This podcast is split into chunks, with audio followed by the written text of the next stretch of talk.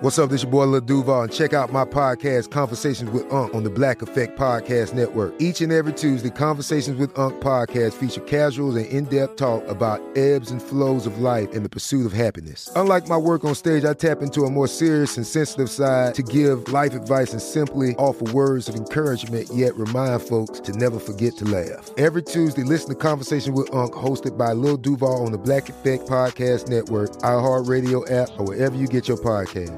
Presented by AT&T. Connecting changes everything.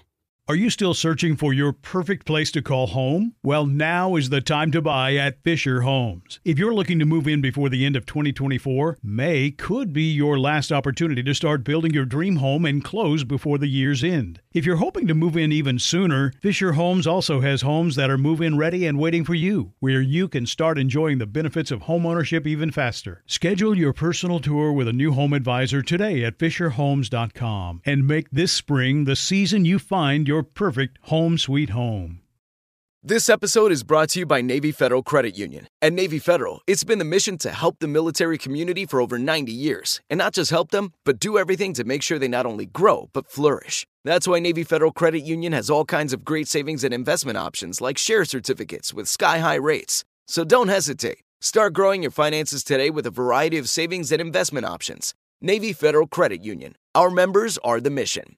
Savings products insured by NCUA. Investment products are not insured, not obligations of Navy Federal and may lose value. Let me run this by my lawyer is a really helpful phrase to have in your back pocket. Legal Shield has been giving legal peace of mind for over 50 years. They connect you to a vetted law firm in your state for an affordable monthly fee. Want an experienced set of eyes on a contract's fine print, or you finally want to get that will done? Legal Shield has a dedicated group of lawyers who have your back no matter what the future brings. Sign up today at LegalShield.com forward slash iHeart. PPLSI does not provide legal representation or advice. See a plan for complete terms.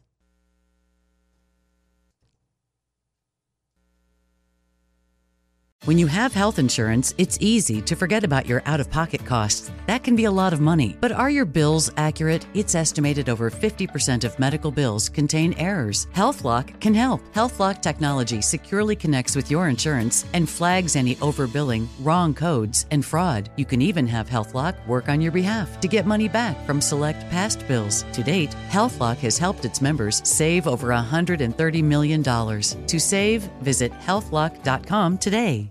Brought to you by Toyota. Let's go places. Welcome to Forward Thinking. Hey there and welcome to Forward Thinking, the podcast that looks at the future and says 00000100000011. I'm Jonathan Strickland. I'm Lauren Vogelbaum. And I'm Joe McCormick. And today I thought we should talk about something really random. Well, not that random because we were asked to talk about it. Actually, it's fairly predictable. but a sort of random request came in. Okay, from fair. A user, not a user, a listener. We're not some piece of software. Not yet. We Well, might be kind of like one. You aren't. Dun dun dun. okay, no, our listener Sean wrote in to us via email and asked us, how about something on random number generators, RNGs, or pseudo random number generators, PRNGs, or P, PNGs, PRGs, and the likes, and what better sources of entropy might be tomorrow? I thought this was a great topic because random numbers are a, a fascinating subject that does not get enough love. Yeah, it actually ends up being a philosophical discussion, uh, going to the point where you're you start to question the very meaning of the universe. And it sounds like I'm being flippant, but that is totally true. Yes. Right. It, it goes sort of to the very nature, the base nature of what reality is. Yeah. So uh, when you get to that, you know, it's saying like, well, how can we make a, a true random number generator? Things get a little uh, little wibbly wobbly and timey wimey. Yeah. So what would it mean for a number to actually be random? Hold on, hold on. I've, I've got some some elementary school knowledge to draw on because when I was in fifth grade, my classmates, I would do something, and then one of the girls in my class would say, "Joe, you're so random." So clearly that was it, right? You you drew upon an infinitely large list of potential uh, behaviors and picked one with no predetermination of which one that would be, and that's what you went with. Well, I don't know. I, I think we can spend the rest of this podcast m- going back and forth about whether or not my fifth grade classmates were using the word random correctly. But random doesn't mean weird. No. And random doesn't mean, uh, what, what would it be? Uh, you know, like bad. No. Or pointless. That's the thing. People often say random to mean pointless. Uh, sure. Although it does mean unpredictable. Yeah. And they could have been talking about the fact that you were behaving unpredictably.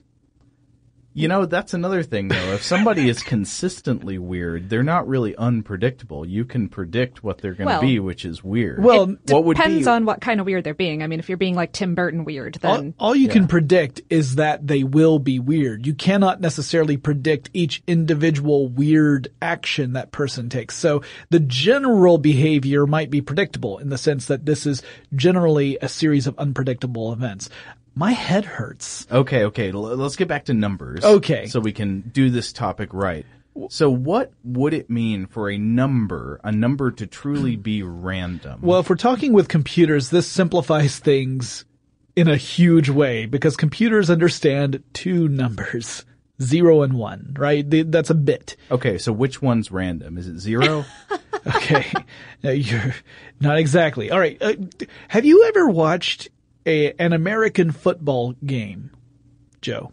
I believe I've heard of this. Yeah. Now, at the beginning of an American football game, the referee will toss a coin into the air and allow one side to pick either heads or tails, which will then allow that side to determine whether they will kick off or receive the football should their called sign land face up. If it's, of course, the other one, then the other team gets to make that choice.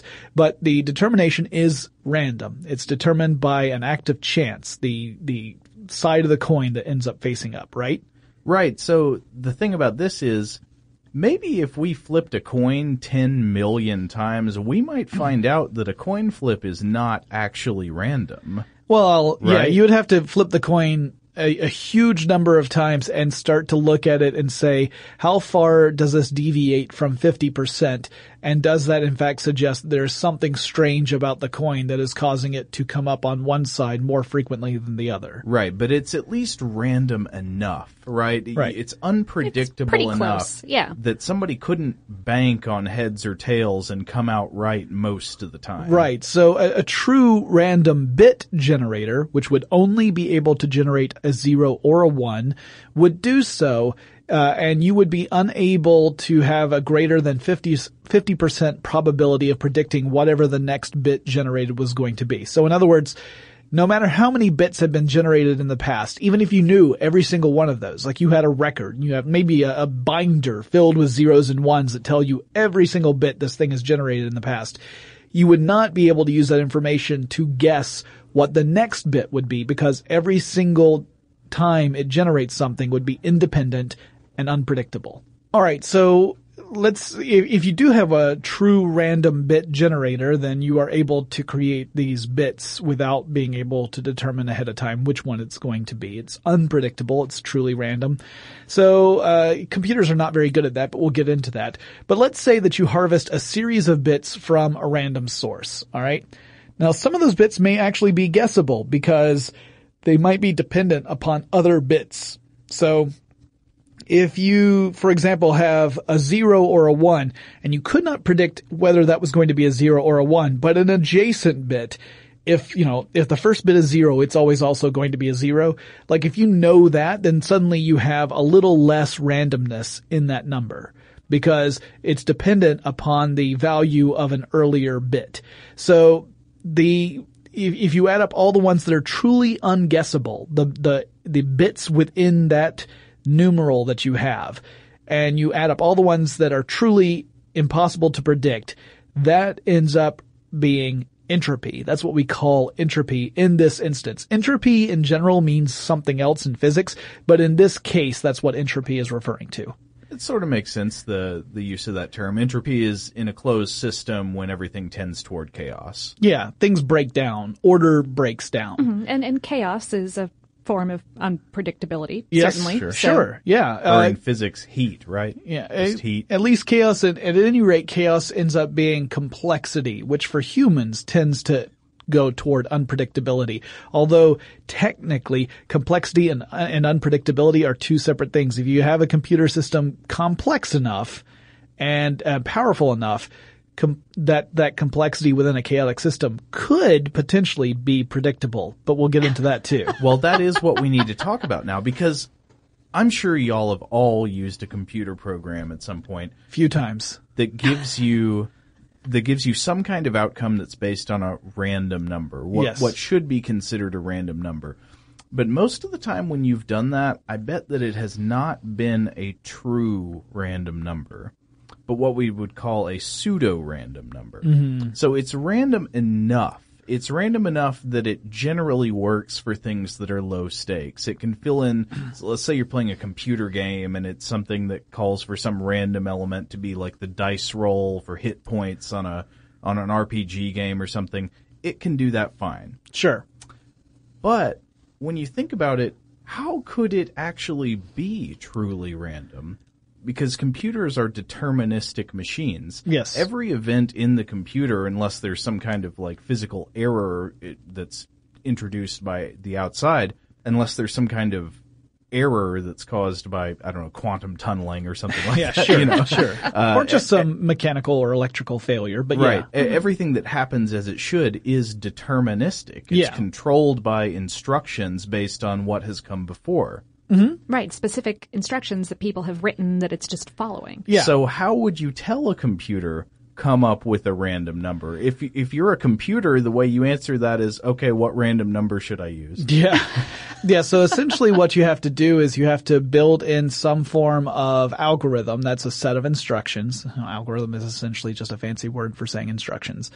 And those instructions would be to take some form of input, uh, normally apply some series of calculations to that input, and then the output is your random number, right? So your input should be at least somewhat changeable, something, you know, beyond just the the string of four digits. That clearly wouldn't work because it would always the outcome would always be the same. Right. So you might sample something like the time. Yeah, the time of day, in fact, is a very common one for simple uh, random number generation or pseudo random number generation. So the, you send in a command, it takes note of the timestamp, like the date and time, exact time that you said do this thing, converts that into the seed. That's the number that will be fed through the algorithm or formula, and then you get the output, the actual quote unquote random number, which is not truly random. Again, it's dependent upon the time that you sent the command and whatever that series of steps happen to be. And it might be that that's a lot of steps. It might be very simple. It might be multiply uh, the the seed by this number and then subtract this other number from it and whatever is left that is your random number. But it's important to remember that the pseudo-random tree always does grow from the seed. So it's entirely dependent on what the seed is. Yes. And if the seed is not random, then the final output can't, in a mathematical sense, be said to be truly random. Well, yeah, and we often, in discussions of random number generators, you will often see the term attacker because a lot of random number generation centers around security and cryptography and encryption. And it's very important in those fields. And in those fields, you might have a potential attacker, someone who is looking to, uh, to, to exploit a vulnerability or infiltrate a system in some way. And so the, the robustness of your random number generator is very important because if it's not robust, if you can start to see a pattern or you're able to predict what that next number is, then your security is compromised, right? Someone could actually end up posing as a valid user and uh, uh, compromise the system. Sure, we can talk more about the, the purposes and uses of random numbers in a minute, but Sure. we should finish making the distinction between random numbers and pseudo-random numbers. Yeah, so a true random number has to be unpredictable, which again, computers not good at doing that because they have to follow some sort of set of instructions. So true random number generators tend if, to be if such a thing is possible, by the way. Right. But We'll, we'll get into the philosophy again later. But true random numbers tend to be based on hardware uh, approaches. So a very simple true random number generator would be uh, a good classic one would be dice, right? Because uh, all things being equal, assuming there's nothing wrong with the dice, any roll of the dice is just as likely to bring up one side versus any of the other sides.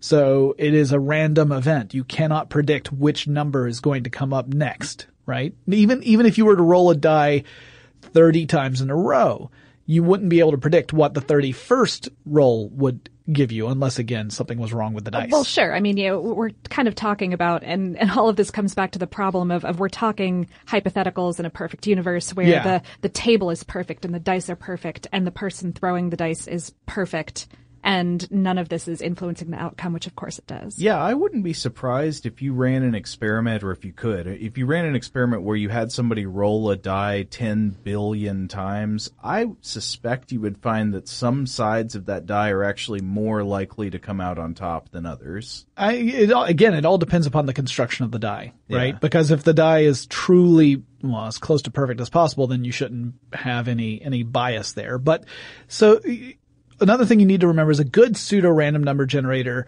it will not have a repetitive cycle, although they all do. It's just the cycles tend to be very, very, very long so that, uh, to we mere mortals, it appears like it never repeats. Um, they should have really good numeric distribution, which means it shouldn't favor any one number over any other number. You should have an equal distribution amongst them. Uh, and it shouldn't be predictable, obviously, because if it is, that it's not really useful.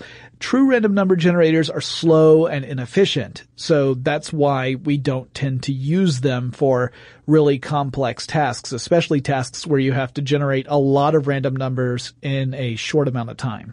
Uh, so the advantage though is that they're non-deterministic and they're aperiodic. So they don't repeat and there's nothing that you can, you know, you can't, you can't predict the outcome because they're non-deterministic.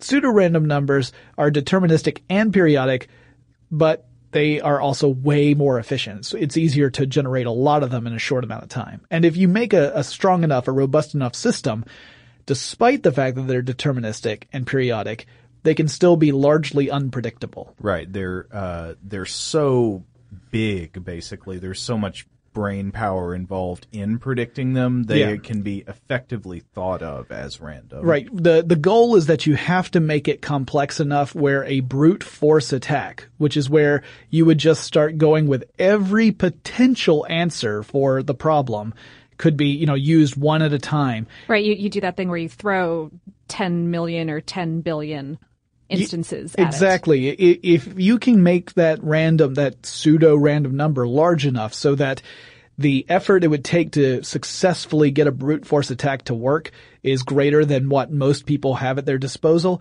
your system is generally thought of to be pretty safe. So in other words, uh, let's say that it's the Hollywood version of hacking. Where you use a joystick. None, none of those systems are very safe. Yeah, it's, you're, Well, first you've got to get some eyeliner. Yeah. or or your password is five letters long. It's all uppercase and it's just sword or something like that, and that's that gets you into the system. Uh, yeah, that would those those security systems would fail dramatically uh, compared to what we're talking about here. Okay, so we have computers that work as pseudo random number generators. Uh, they're they're random enough, even if they're not truly random. Then we have some other ways of maybe creating something that might be thought of as truly random. We can debate and talk about those later. But first, why do we need random numbers? Like, what's the point? Uh, other than you know, if we've got pseudo random number generators that are good enough, I mean, why do we actually have to come close as possible to true randomness? Well, if you want to play a chaotic neutral character in Dungeons and Dragons, you want to get as close to truly random as possible because that's what that's what dictates their hearts. Uh to be more serious, you would want random numbers, really good random numbers for lots of different purposes. One is uh, sampling. So sampling populations. Now this can mean anything, not just sampling populations of people, but for all sorts of types of of uh, of scientific inquiry. But one real life example I can point to is imagine that you are a TSA security agent and your job is to uh, stop a random stop random people for screening at the airport and you're not supposed to act on any bias right? You're not supposed to stop people because of the way they look or anything along those lines. What your what your directive is you're stopping a random person. And if you truly wanted to be random, you would need to have this kind of generator that would tell you the seventh person to go through this per, this line is the one you stop. The next time it says the second person. Next time it says the 47th person. And you would just follow that instead of acting upon your own quote unquote, oh, I'm going to stop this person because now it's time for me to do another random search. Something that goes along with sampling though is actually something that might be useful in science, which is simulation. Yeah. I mean, in simulating trials and real world events, if you're going to try to run an experiment on your computer instead of in real life, it's very important to be able to have random inputs. Sure. Uh, even if you are incorporating a human into the, the testing. So let's say it's a simulation where uh, you are simulating, uh, it's like a test pilot simulating a simulated flight where you're simulating weather patterns as well. Clearly you want those weather patterns to be as random but still, you know, still akin to actual weather. Realistic, right? Right. Because otherwise what could happen is the test pilot goes through the system. Perhaps things go poorly and the test pilot ends up crashing the simulated plane. And then the test pilot is told to go through it again after some adjustments have been made. But the, now the test pilot knows that pattern. So if the pattern was exactly the same, you wouldn't be sure that whatever changes you made were actually the things that affected the outcome of the simulation. You need that randomness so that you can ensure that the things you are actually testing matter. Yeah, you don't want the pilot to be able to just like memorize like like she's playing Battletoads or something Right. where you know oh you Yeah, gotta here's where press the Right, here- crosswind comes. Yeah, up and- three times and then down. Yeah, and then it's the Goomba, and then right, sure. wow, that's a that's a heck of a, a mixed video game. I, I mean, it would make Battletoads a lot easier, honestly, if the Goombas were the enemies. But the uh, uh, you know another example, and you know it sounds like I'm being kind of trivial with these, but these are really true. Gambling is Yeah. another example Well, where random is important. It sounds trivial now. If you're a gambler, I'm sure it's not trivial at all. Mm-hmm. Yeah. Because you, you definitely, you're counting on the fact that the numbers that are coming out of the system are truly random. If there is a bias, somehow I suspect if there were a bias, it would be a bias toward the house. I can't say for sure, but Yeah, who knows? Well, it matters. Very then. cynical, Joe. but it, it, let's say it's a game of uh, of craps. Yeah. Now with with craps, there are a lot of different ways to bet.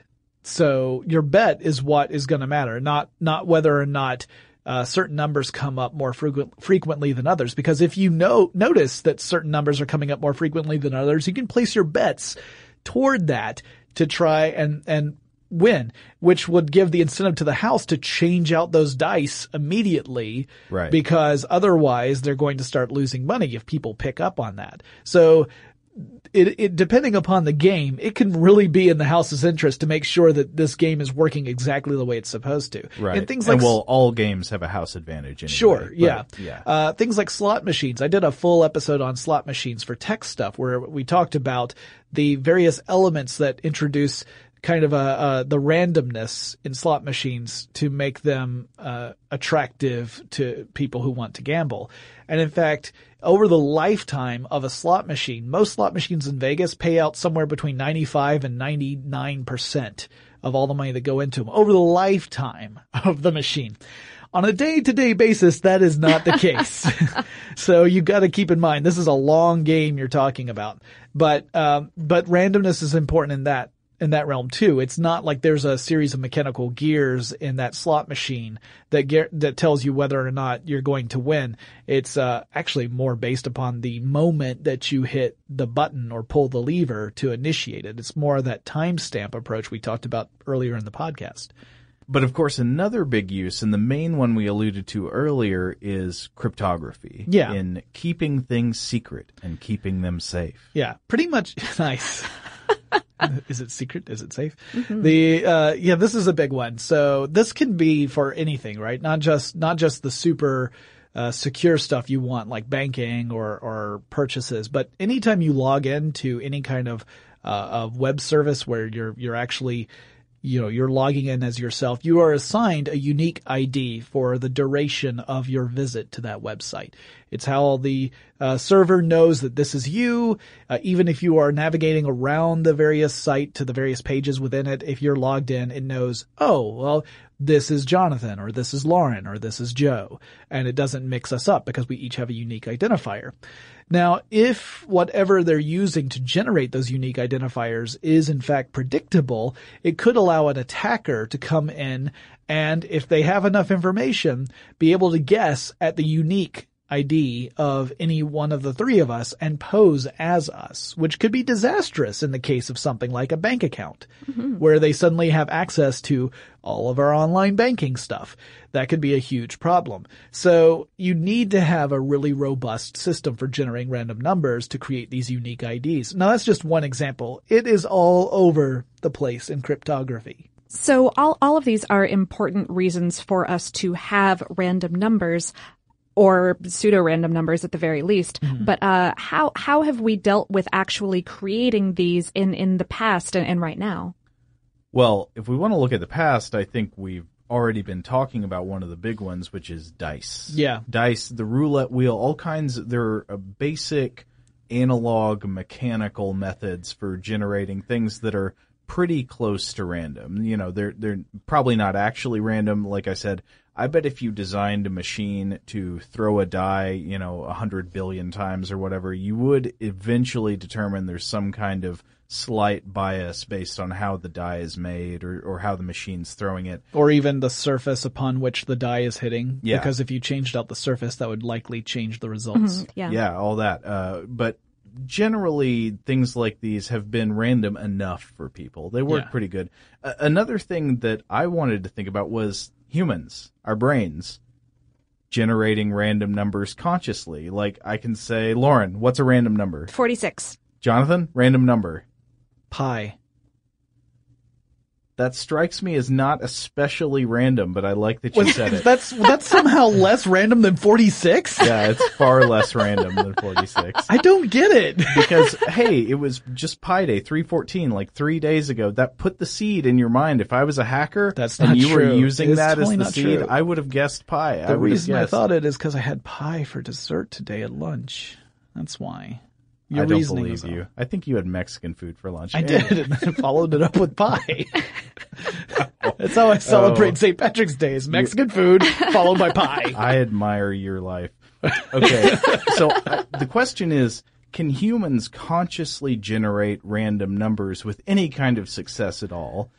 I mean, when I just asked y'all, I'm sure there was a somewhat predictable reason you said the number you did. Oh yeah, I, I think I actually picked 46 because I believe earlier you said 47. I did say and 47 so that number was kind of in my head, but I didn't want to say that number because Sure. obviously that wouldn't be random. Right. Yeah, so I've always heard the answer to this question is no. Humans cannot generate random numbers with even distribution. Uh, so I looked it up just to make sure. I've seen actually some competing opinions about this pop up in the scientific literature. Uh, though, uh, strong caveat, some of the recent papers I saw were published in the journal Medical Hypotheses, which is uh, for much of its history in the time when these papers were published, really more of a sort of playground for strange ideas than a place to publish rigorously conducted research. And- like it was not peer reviewed You're right. until Yeah. recently. Right. Uh, but anyway, so with that very, very strong caveat, at least one paper published in Medical Hypotheses in 2005, uh, the author claimed that humans could consciously generate random number sequences with success. Uh, a quote from the abstract is, the results suggest that humans can generate random numbers that are uniformly distributed, independent of one another, and unpredictable.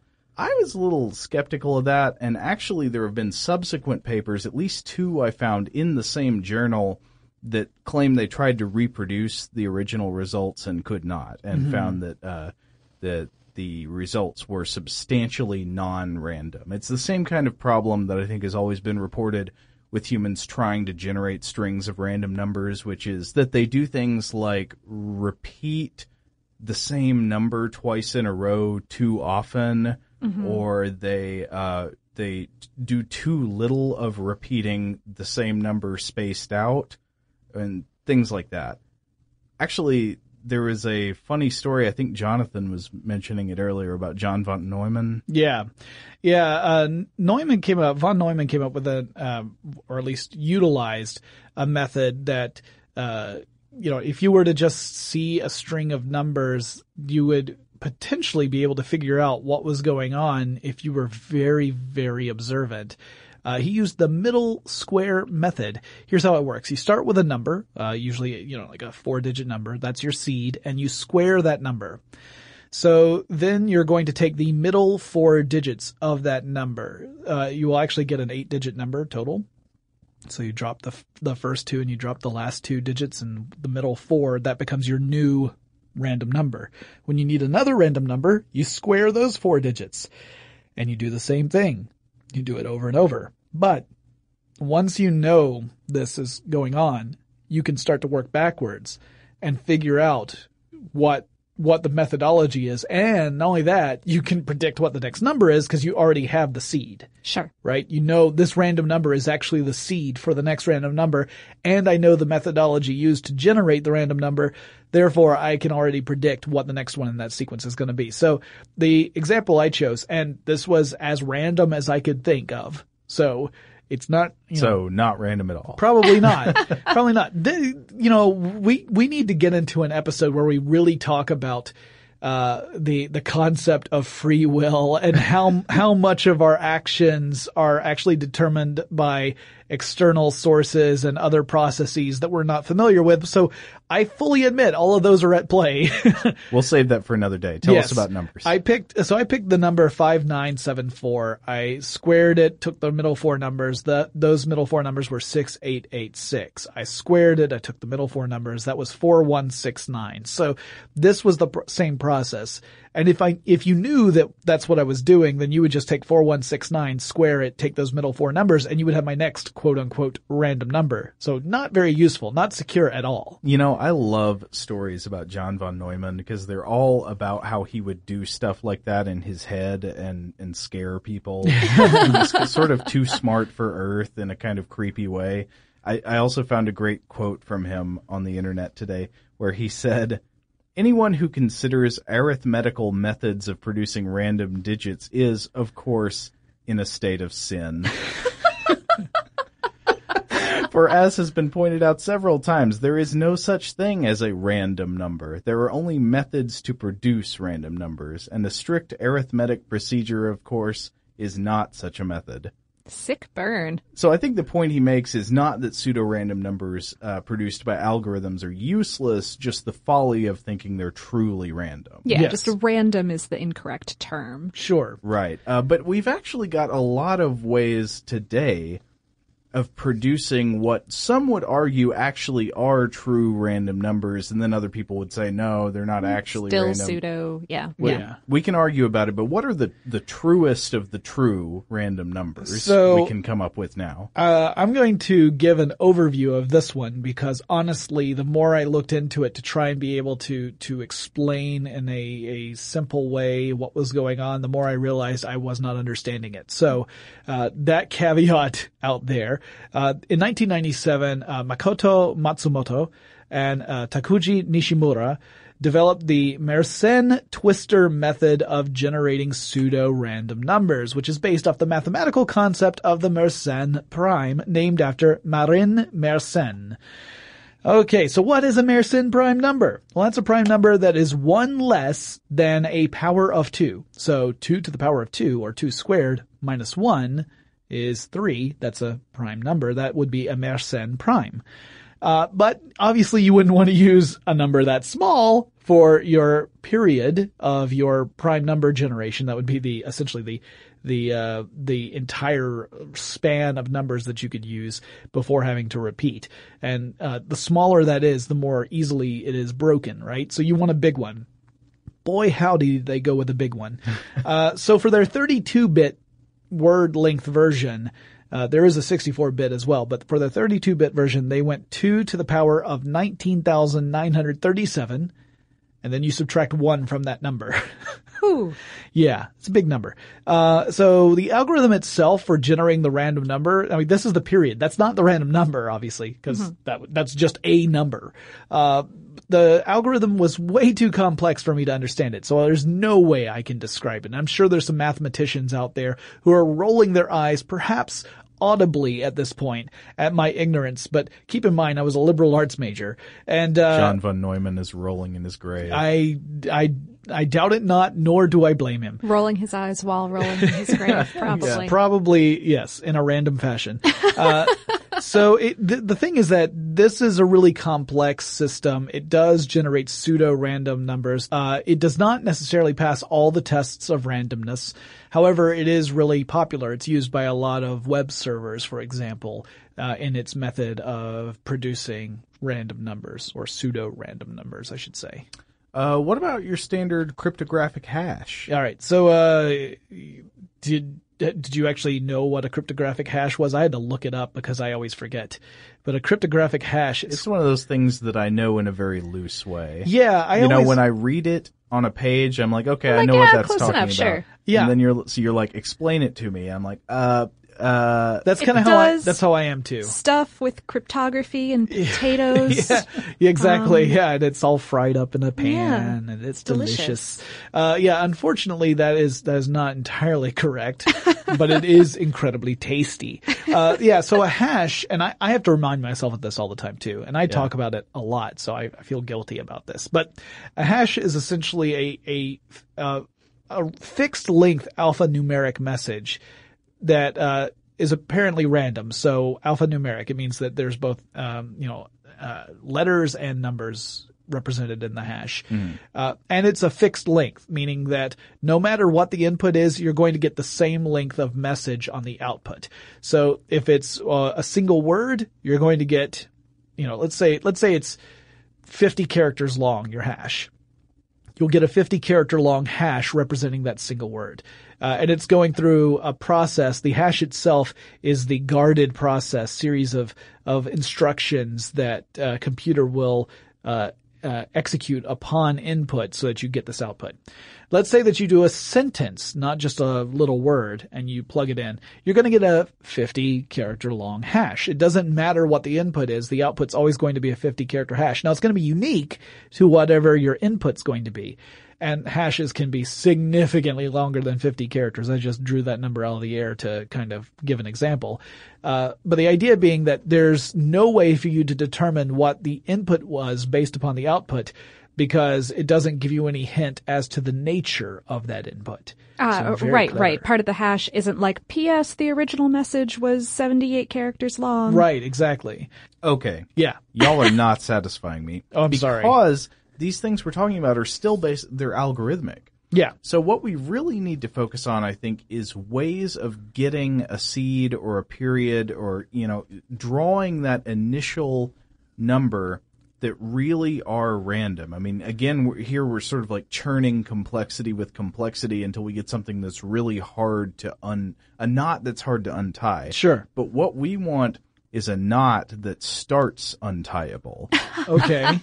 you know, like, uh, so how about if we went for Schrodinger's random number? Yes, this is actually my very favorite method of of determining of, of spitting out a random number, and it, and it's based on the principle that when when radioactive stuff decays, it decays at a completely unpredictable rate. That's Yeah. true. That that that point at which it flips is y- y- you can't. I mean, you can make a pretty good guess at when, Yeah. but the actual point. You down- can't predict. You cannot predict. Right, right. So if you set up a Geiger counter, uh, and then set up a computer to, you know, uh, uh, record when that actual flip happens, you've got a random number. Yeah, yeah. Essentially, uh, and a lot of random number generator systems use a combination of true random number generators and pseudo random number generators. So the true Yeah. random number ends up becoming the seed, and then it goes through the process of the pseudo random number generator until you get your quote unquote random number.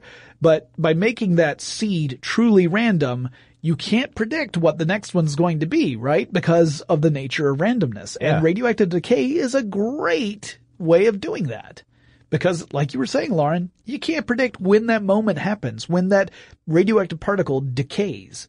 And so as long as you have a good detector and you have a way of feeding that information into the computer, you're set. My question would be, uh, how often is this used in real life? Like, how many systems do people have set up with? I don't know. What would they have? Like a piece of uranium and a Geiger counter that's just saying like, if there's a click, it's a one. If there's no click, it's a zero. Look, in 1985, you might be able to buy plutonium at oh, 7-Eleven, but no. no, um, uh, so it's not, obviously not common. Uh, but there are places that use it. Uh, the Hotbits service in Fourmilab in Switzerland uses this methodology. Huh. Uh, there are other ones as well, but it is not I'm, something. I'm guessing mostly Bond villains, probably. Yeah, yeah, you're not gonna you're not gonna have like uh, when I when I'm when I'm rolling up characters so that I can you know play my D and D game. I am not going to be using this methodology. Just because you don't want to die of cancer. yeah, No, I they- like that you did don't air have- quotes on that too. like, I mean, die of cancer. By that I mean die of cancer. Yeah, I mean, literally, yeah, that's actually what I meant. yeah.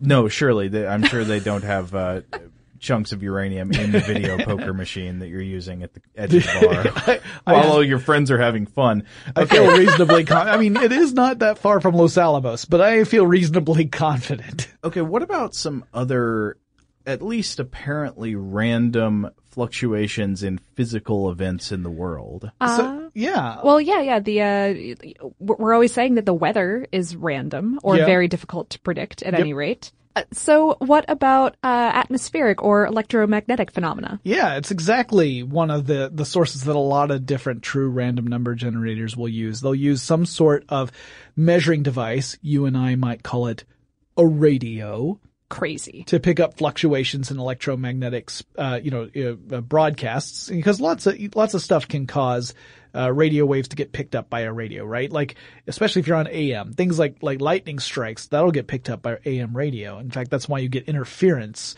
when you tune into an AM radio station and there's an electric storm nearby, uh, or you have, you, you know, pass underneath a, a bridge and you get that interference because it's the, the signal's no longer getting to you, uh, in a, in a, uh, strong fashion.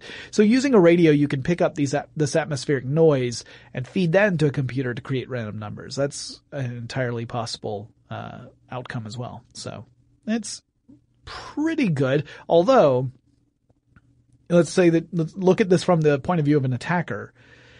You could conceivably broadcast electromagnetic radiation to your target in an effort to influence the random number generator and then therefore create a vulnerability to get into their system. Hmm. When you when you read about the actual problems people think about and this is problems in the sense of like big big picture like mm-hmm. like how impervious is this system to an attack they they get to these discussions where you think, all right, no reasonable human being would ever be able to do this, and this, that's not the point. We're saying, oh, is Oh, it in fact impervious? We're not saying, Yeah. is it is it practical? Well, yeah, yeah. I mean, I- it's I seriously doubt that any hacker is going to be sitting, you know, across from your your random number generator station and going like, start up the DVD of Wayne's World. We're going to predict some numbers Right. like that. Would be an excellent source of it, though. It would. That movie's so random. But you, you know, you can also uh, use actual noise, like acoustic levels. That can be a way of generating random numbers. Hold Obviously, on, hold on. Let me discover your seed. Ah. yeah, again, obviously if you are in a if you're in a, an environment that has a repetitive noise, that's a problem because you've got a, a repeating uh, pattern that'll happen. Uh, if you are in an area that your attacker can get access to and thus introduce a noise, that's a problem. So not necessarily as secure as some other ones. My favorite really was a system that made use of lava lamps. I saw this note. I'm confused. Okay, so really? It really did use lava lamps. It, it- the system, by the way, is no longer in use. But the way it worked was that there was a camera pointed at lava lamps. It was a like early 70s fad. yeah, you know, it's, Uh, sadly, disco and randomness died out at the same time. No, it was uh, so it was a camera pointed at a lava lamp, and lava lamps have wax essentially in them that heats up and then starts to uh, float toward the top, and it deforms in interesting ways. And the camera would take images. The images would be converted into digital information, and that would be shaped by the shape of the lava in the lava lamp or the wax in the lava lamp. So it would create random numbers based upon the shapes of the lava, which you could not predict. You couldn't predict what shape it was going to be in at any given moment. And um, I thought it was a brilliant way of creating random numbers. Also stylish. Uh, I, I would call it tubular. In fact, Totally, Joe. That's- totally. but that's 80s, not 70s. But all right.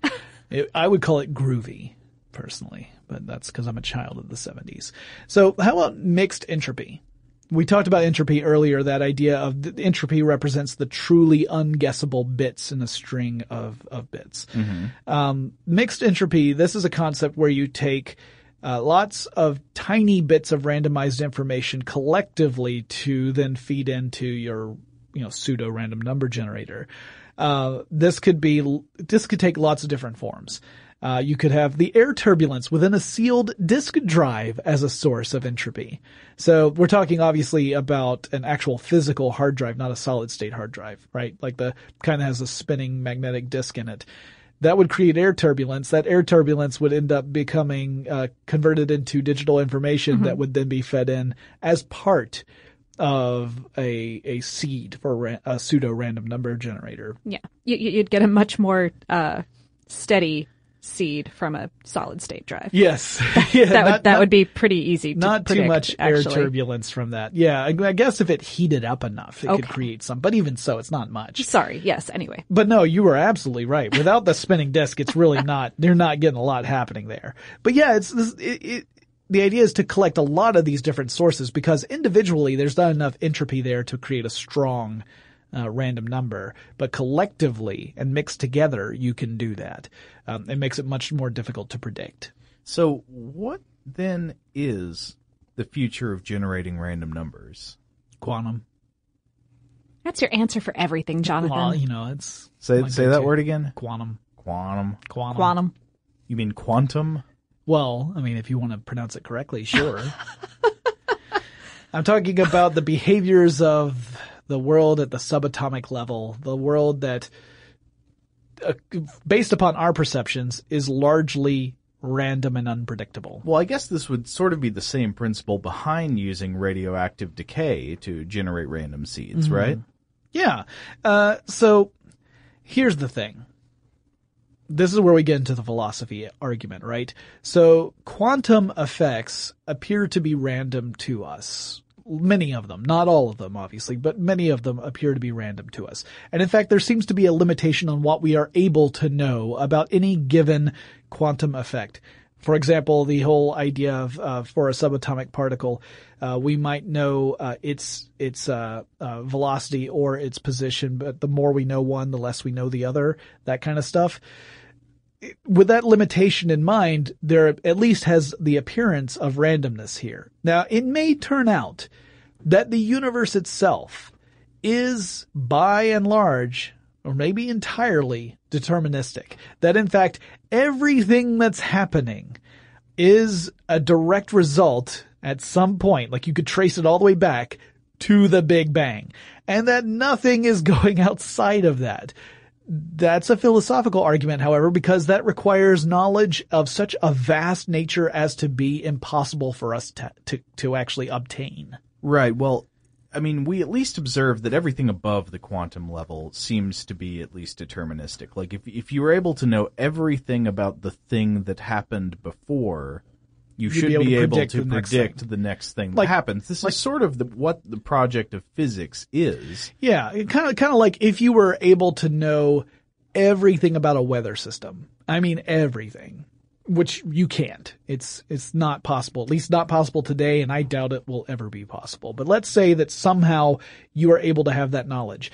then presumably you'd be able to predict what was going to happen next. So let's take an electrical storm as an example. You might be able to, if you know everything that's going on with that weather system, know exactly when and where the next strike of lightning will occur. But in reality, we can't have all that information. Therefore, we can't predict this. Therefore, it feels random. Uh, right. us. Well, there are just too many factors. It's it's Yeah. not that it's a truly random occurrence. It's that we uh, a don't don't even know how many digits are going into creating. Uh, we we- we don't know the period. Yeah. Right. You Yeah. know. Sure. Um. And and since we don't know the entire period, we can't possibly pick uh, uh the correct answer. Yeah. Out of it. Yeah. Uh, it, it's you know it would go down to to being able to to know when every person turns on the heat in their homes Yeah. or, or when a factory breaks down for a few hours or something like that. Yeah, it's it's it's one of those things where again the complexity of the system is so great as to effectively be random, even if you could argue, yeah, but it's not really random. Well, it it's so complex as to effectively be random. The question is moot, in Yeah. other words. Uh, so, uh, and that's at the macro scale. You know, once we get down into quantum mechanics, it really is a question. Is this truly random? Is it contra causal? Is, uh, are these events happening without any input determining how they will turn out? And the impression I get from reading the current science is that people think, yeah, I mean, Yeah. it is, it is random. These quantum events cannot be predicted by knowing what happened before. Now, it may turn out one day. I mean, I don't know, but it, it may turn out that we find out that's not true. There is Right. is some information. There's some kind of hidden information that we don't have access to. That if we did know, we would be able to predict what quantum outcomes will be. Yeah, but But we don't know what now, that is for now. In fact, yeah, and right. it may be that there is no such information. Exactly. It may be that the quantum world is non-deterministic and it truly is random. In which case, using quantum effects to generate random numbers would be perfect because is non-deterministic and aperiodic. Uh, if so that we would be the way to go. if we find out there is hidden information and we can discover what it is, and in fact, even at the quantum level, things are deterministic, does that mean that there is no such thing in the universe as a random number? Yeah, I would, I would argue yes. Even in the, the truest of true, possible true randoms would still be a pseudo random number. Yeah. Yeah, it would just be the most complex algorithm that you'd ever seen. But that it, in fact, if you were able to know all of that stuff, then you would be able to predict what the next outcome would be.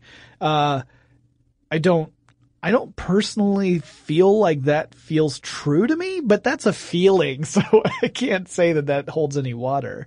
But there's some interesting ways that we could harvest bits from quantum, uh, uh, uh, phenomena. For example, the quantum effects in a semiconductor or photon polarization detection. These are things that are seemingly random, and maybe they are truly random, and that is entirely possible. However, that kind of stuff is really limited to, you know, scientific labs that have sophisticated equipment. So what hope is there for the rest of us? What if, what, Joe, what if, what if you wanted to go out and create a, a random number generator that relied upon quantum phenomena? What hope do you have? Oh, wait, you're referring to the cell phone cameras. I am. This was a great story. yeah, no, this was really cool. I'm glad you found this story uh, about Bruno Sanguinetti, who came up and, and a team of researchers. It wasn't just uh, Mr. Sanguinetti. He had a team of researchers as well at the University of Geneva uh, to try to find a way of using smartphones uh, to detect quantum data that could be then used to generate random numbers. And the quantum data with a cell phone would be through the use of the camera, like you said, Joe. My Yeah. my cell phone camera does not have the resolution to see things at a quantum level. I mean, I've only got an iPhone 4, so maybe that's well, why. you keep adding but- that sepia tone filter to everything as the problem. But it actually, your cell phone is made of atoms that do interact at the quantum level. That is true. What we're talking about here specifically is the way that a camera, a digital camera, captures light, right? We're Yeah. talking, it has sensors, and the sensors uh, end up corresponding to pixels. Those would be the individual little dots that make up your, your image. And photons will collide with that sensor and then the sensor generates the electrons necessary for this to be translated into an image that ultimately will be displayed back into photons so that your eyeballs can see it. But meanwhile, you have this electron phase. And the interesting thing is that photon emission is one of these random things. We, we have a probabilistic model where we can say what the average is of any given moment of uh, photons being emitted. Mm-hmm. But it turns out that at specific instances, that number varies. So there is some randomness there. It's not, it, you know, we just have the average. We don't necessarily know at any given time how many photons are being emitted within the, the view of a camera, for example, except that a camera has to translate those photons into electrons. So if we take the average of what we would expect any given pixel in a photo to generate. So let's say you know, again, I'm going to use a ridiculous example, and this is truly ridiculous. Let's say, all right, we expect this pixel will capture uh, 10 photons and create 10 electrons. This is totally wrong, by the way, just to give the example. but, but instead, it generated nine electrons. Well, then you know that the actual number of photons was less than what the average was. And that number, the difference there becomes your random number. Okay. And that's for one pixel. Now, the camera they used was an eight megapixel camera. So it had many, many more than just one pixel, right? Millions of pixels. And so that means that the, all of these different sensors are working in parallel together. So you take all of the differences of all of those pixels based upon, you know, what what actually hit it versus the average that you expected. And then, then you have your random number. And it's all just from a cell phone. So you could literally have an app on your cell phone that would be able to turn an image captured on the camera into a random number. And you would have access to a quantum random number generator from your cell phone. That's pretty awesome. It's pretty, pretty awesome. Yeah. Cause again, this is the sort of stuff like the quantum number generators were the sort of things you would only find in labs, not something that your average person could have access to. So if you have a real need to generate random numbers for some reason. You want to open an online casino, you know? Yeah. I mean, there could be any number of reasons why a person might really have need of this. I mean, maybe you're a web administrator and you need to have this to generate unique IDs and you thought this is a great way to generate those seeds that I will feed into my pseudo random number generator in order to create those unique IDs. It's a great solution, right? It's something that you don't have to worry about an attacker anticipating what the next number is going to be because it's impossible. It's quantum. As Terry Pratchett would have said. it's quantum. Uh, so yeah, this was, you know, this is always a fun thing to talk about. I love talking about random numbers and the difficulty of generating them and whether or not they even exist. Uh, I tend to kind of get frustrated with philosophical discussions, but for some reason, this one in particular really appeals to me. Well, it's also mathematical, which helps. Yeah. And I just think you're in a good mood today. well, I did have Mexican food and pie. so that helps. Well, thank you so much for the email, Sean. We yes. really liked uh, this topic. Yeah, and in fact, if any of you out there would like to follow in Sean's footsteps and send us a message, maybe you've got something else you want us to cover, there's some sort of future topic you think is really interesting, let us know. Send us an email. That address is fwthinking at howstuffworks.com. Or you can always drop us a note on Facebook, Twitter, or Google Plus. At Twitter and Google Plus, we are FW Thinking. Just search FW Thinking in Facebook. We'll pop right up. Leave us a message, and we'll talk to you again really soon. For more on this topic and the future of technology, visit forwardthinking.com.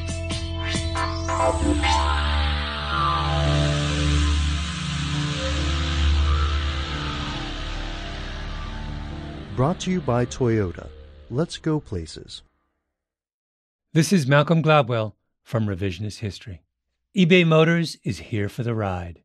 With some elbow grease, fresh installs, and a whole lot of love, you transformed a 100,000 miles and a body full of rust into a drive that's all your own. Brake kits, LED headlights, whatever you need, eBay Motors has it. And with eBay Guaranteed Fit, it's guaranteed to fit your ride the first time, every time, or your money back. Plus, at these prices, you're burning rubber, not cash. Keep your ride or die alive at ebaymotors.com. Eligible items only, exclusions apply. There are some things that are too good to keep a secret. Like how your Amex Platinum card helps you have the perfect trip. I'd like to check into the Centurion Lounge. Or how it seems like you always get those hard to snag tables. Ooh, yum. And how you get the most out of select can't miss events.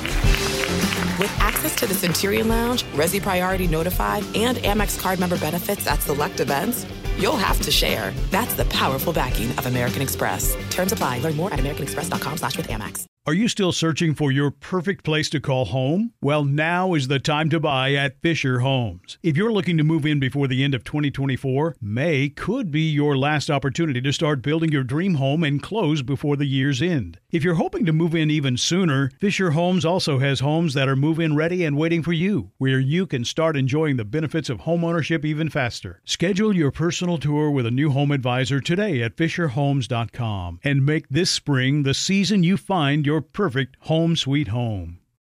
If a new house is on your wish list in the next five years, grow your savings faster and experience your dreams with an Ohio Homebuyer Plus account from Kemba Financial Credit Union. A savings account specifically designed to save for a new home where you can earn 7% APY, a $500 matching bonus, and a $1,500 mortgage closing cost credit. Learn more at Kemba.org. Offer expires March 31st, 2025. APY equals annual percentage yield. Restrictions apply. NMLS 292230. Equal housing lender. Federally insured by NCUA. Hey guys, back at the playground again, huh? Yep. You know what this playground could use? A wine country. Heck yeah, and some waves so we could go surfing. Oh, yeah. Love that. A redwood forest would be cool. I'm in. Ah, ski slopes. Let's do it. Um, can a girl go shopping? Yeah, baby. Wait. Did we just invent California? Discover why California is the ultimate playground at visitcalifornia.com.